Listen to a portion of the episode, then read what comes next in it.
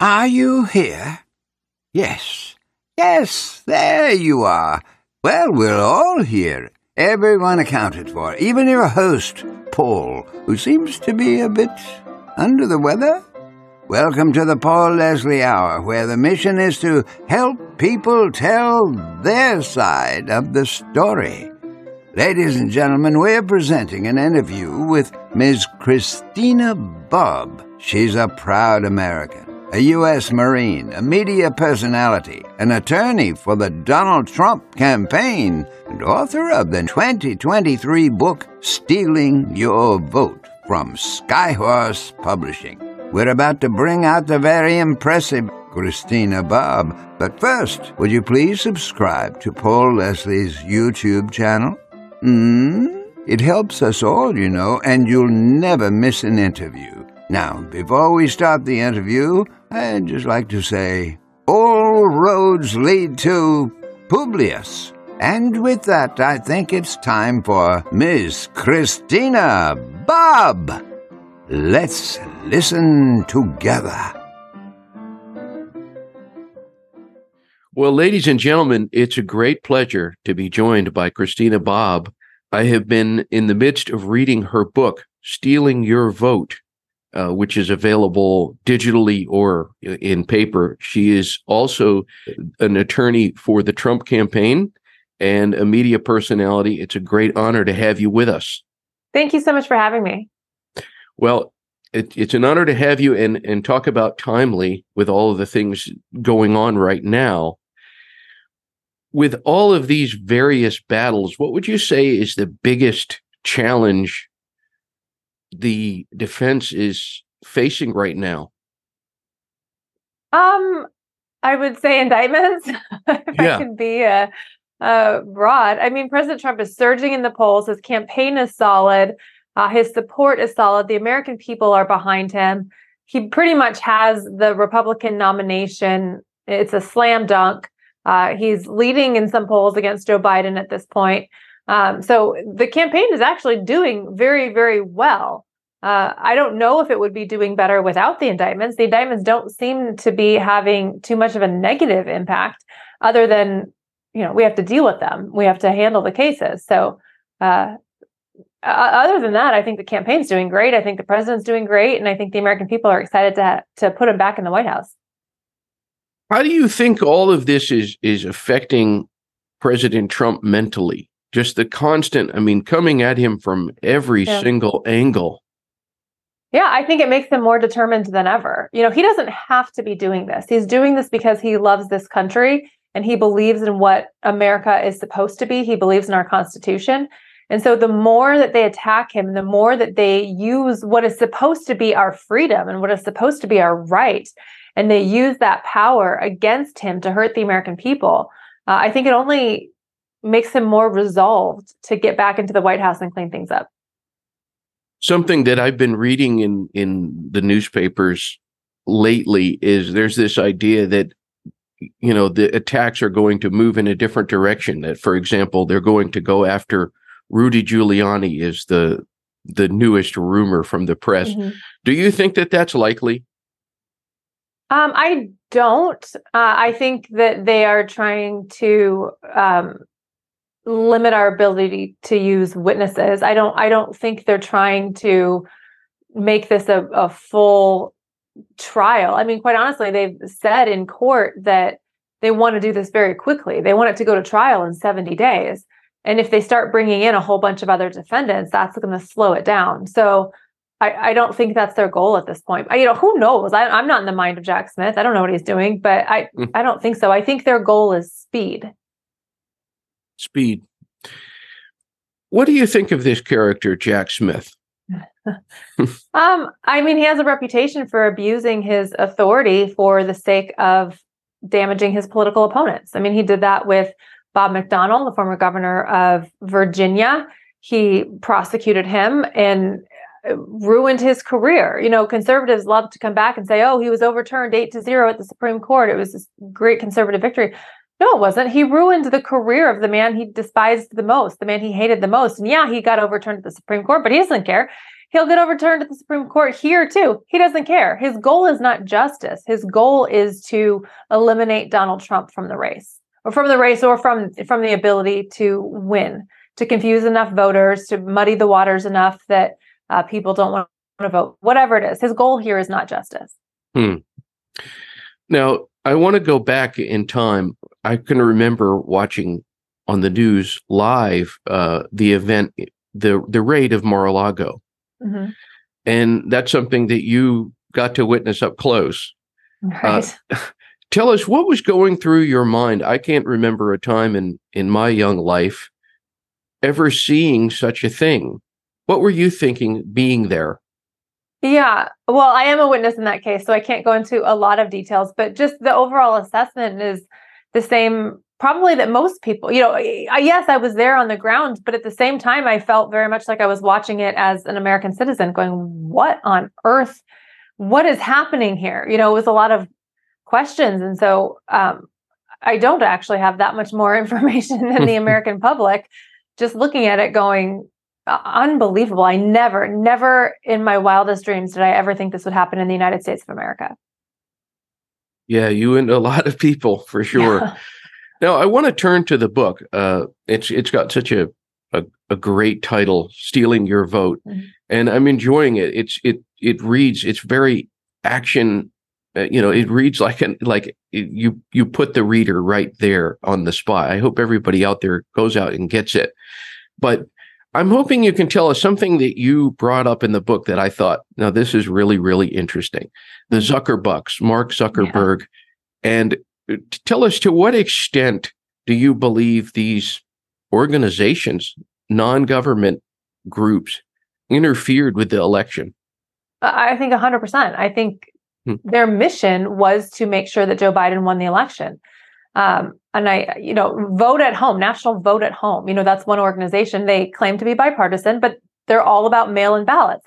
Mail-in ballots is a partisan issue. So um, I don't think they're as nonpartisan as they would like people to believe that they are. But uh, you know, CTCL, the Center for Tech and Civic Life, they got the 350 million dollars from the Zuckerberg Foundation, and yeah, I mean, Wisconsin looked into it. They had the uh, retired justice of the Supreme Court of Wisconsin do a full investigation and report on it, and he found that uh, it was bribery. It was a prima facie violation of the bribery laws in Wisconsin surrounding elections. So I think that's that's a very real issue.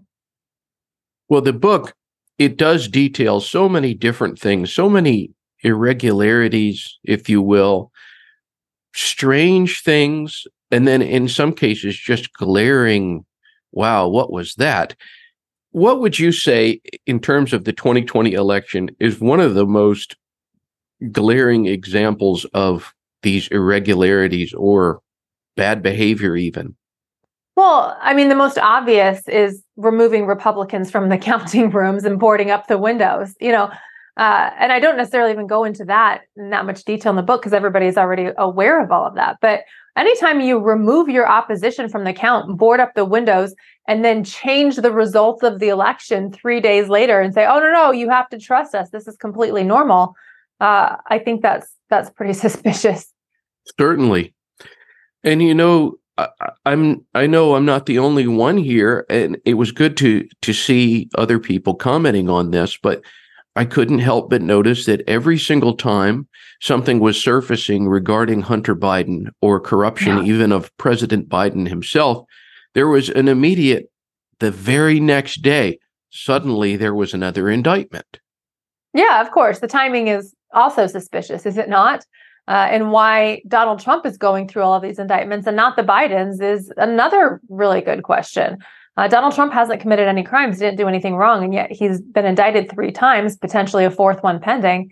And the Bidens, who we have confirmed taking bribe money from other countries, uh, isn't facing anything. The Hunter Biden's plea deal fell through because the government was going to basically give him immunity for all future prosecutions for any open investigation. these sweetheart deals are it's it's unconscionable, really. It's unconscionable. So you're right. I think your assessment is very astute. So, to what extent do you believe that this retaliation is coordinated? Uh, you mean like among the states? Yeah, like I mean, it seems it seems to the point of of being precision. You know, like it, yeah. it's it seems like immediate retaliation. You know yeah. I oh, mean? Oh, I think I think it's very coordinated, and I don't think it's a coincidence that they're bringing this case at the time that they're bringing it. Um, they've had all of this evidence, all of this information for almost three years now. There was no reason for them to wait. If they truly thought there was a crime, there was no reason for them to wait almost three years, uh, other than they're trying to interfere with the 2024 election. So it's all coordinated. It's all an attempt to interfere in the 2024 election. Hmm. Was there any revelation that you discovered as a result of writing this book? Anything that you discovered that you hadn't uh, previously known? The, the book of yours, yeah, uh, stealing your vote. I, I, would say all of it. I, and I, I can't take credit for a lot of the revelations because it's um there are people on the ground and i tried the people that wanted to be named i tried to name them as best i could and then you know some people don't. But it's really folks on the ground in these communities in arizona pennsylvania wisconsin michigan nevada new mexico georgia you know all of the states uh, grassroots efforts came together pretty quickly and started looking into the election. And I I plugged in with these groups and was like, "What are you finding? What are you getting from these freedom of information requests?" Janelle Brandtjen is a state rep in Wisconsin who was phenomenal, did a great job um, trying to explore what happened in 2020. And so I personally didn't come up with the information. I you know I used the sources on the ground that I had, but from what I had, from what I know, you know, there's very few others reporting on it. You've got Gateway Pundit, who's they came out with a new report this week. I think it was yesterday. That was kind of a, a blockbuster finding. Um, you, you know, you have a few other outlets that are willing to cover this, but there weren't yeah. a lot of, especially at that time, there really weren't a lot of media outlet outlets willing to talk about it. That is true, and you've made quite a number of media appearances from mainstream to some of these non-mainstream outlets. How do you think the mainstream media has treated you? um yeah. You know, I they do what they do. I my I'm honest honestly, I like the non-mainstream outlets better. Um I my favorite is local radio. I think local radio stations are the backbone of media today. Hmm. Uh so you know, I, I don't I, you can make your own assessment about the media. I don't love the way they cover me, but um, it is, you know, I don't, there's not much I can do about it. So, right. It, you know, you just keep fighting. Yeah. Well, I spend probably too much time on Twitter. I'll admit that, but something that I see from a lot of our our Democrat friends, our leftists, is they have this very real and at times it's almost like a sickness you know it's it's commonly called tds it's called yeah. all kinds of things. They have this fantasy. They really really would just they want nothing more than to see president trump in handcuffs. Right. How likely do you think they are to have their their fantasy come true? I don't think that's likely. Um yes i do think it's their fantasy for a lot of these folks with trump derangement syndrome but i think their real goal their true goal is to keep him out of the white house um, they might try to jam something through in DC and get the DC judge to, you know, require him to immediately report. But I, I, I really don't. I don't think that's likely. Uh, I think that would be an immediate appeal, uh, go up to the Supreme Court real fast, and there's no way that this stands review at the Supreme Court. So I, I don't think it's going to. You know, I could be wrong. Who knows what they're going to do? But I, I just don't think so. What do you think about this theory that some people have, where they think oh, it's actually the leftists do want Trump to be the nominee. I've been hearing people say that yeah. because they believe he can be defeated by Biden. Then why are they doing this? If they really want him to be the nominee, if they would hmm. leave him alone, he would easily become the nominee. They're doing this because they're terrified of him. They don't want him to be the nominee. And anybody who I don't know why anyone would believe that theory because they sure are working really hard to make sure he's not the nominee. Great point. well, what how how much trust can we have given the book? I mean, I'm I'm in the middle of it right now and it it is it's it's a fascinating book. You did such a wonderful job on Thank it. You. But it it makes one wonder how can we trust the election going forward? Yeah. Well, the difference is going to be people. The difference is people getting involved. I mean, in COVID, in, in 2020, we had COVID. Nobody was nobody was particularly uh, active other than activist liberals. And so 2020 got our attention. People woke up, they got involved. There's a bunch of grassroots all over the country that are doing great work in a lot of different communities. And uh, that's the difference. Now, some communities have done better than others. I'm not saying it's totally free and clear across the country. That's certainly not the case, I don't think.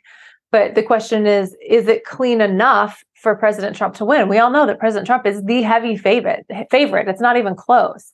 Uh, but the question is is is it clean enough? And I think I think if it's not already, it, it will be by the time the election rolls around but it only will get there if Americans get involved. If you're concerned about is our election safe, get involved. Become an election worker, become a poll observer, a challenge, challenger, you know, whatever it's called in your community, a judge, I think, in some areas, um, an inspector, all of that.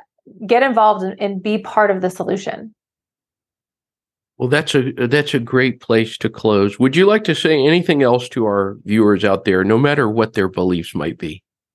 Well, thank you uh, for having me. Thank you for giving me a platform to tell my story and get involved. I don't I don't care who you're voting for as long as you want clean and fair elections and as long as you want the American people to be the ones who select their leaders, get involved. We need it, it, we're not divided on Republican or Democrat the way they want us to believe. We're divided on American freedoms and the Constitution versus those who believe that there's a political class and they have a right to dictate our lives to us.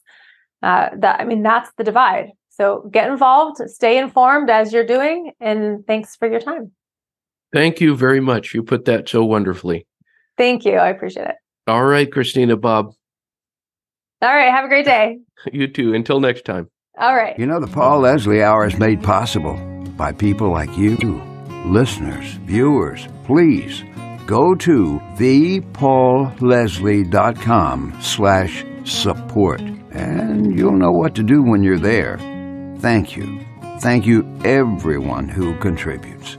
Performance of The Entertainer intro song by John Primorano. And of course, this is your announcer speaking. See you next time on the Paul Leslie Hour.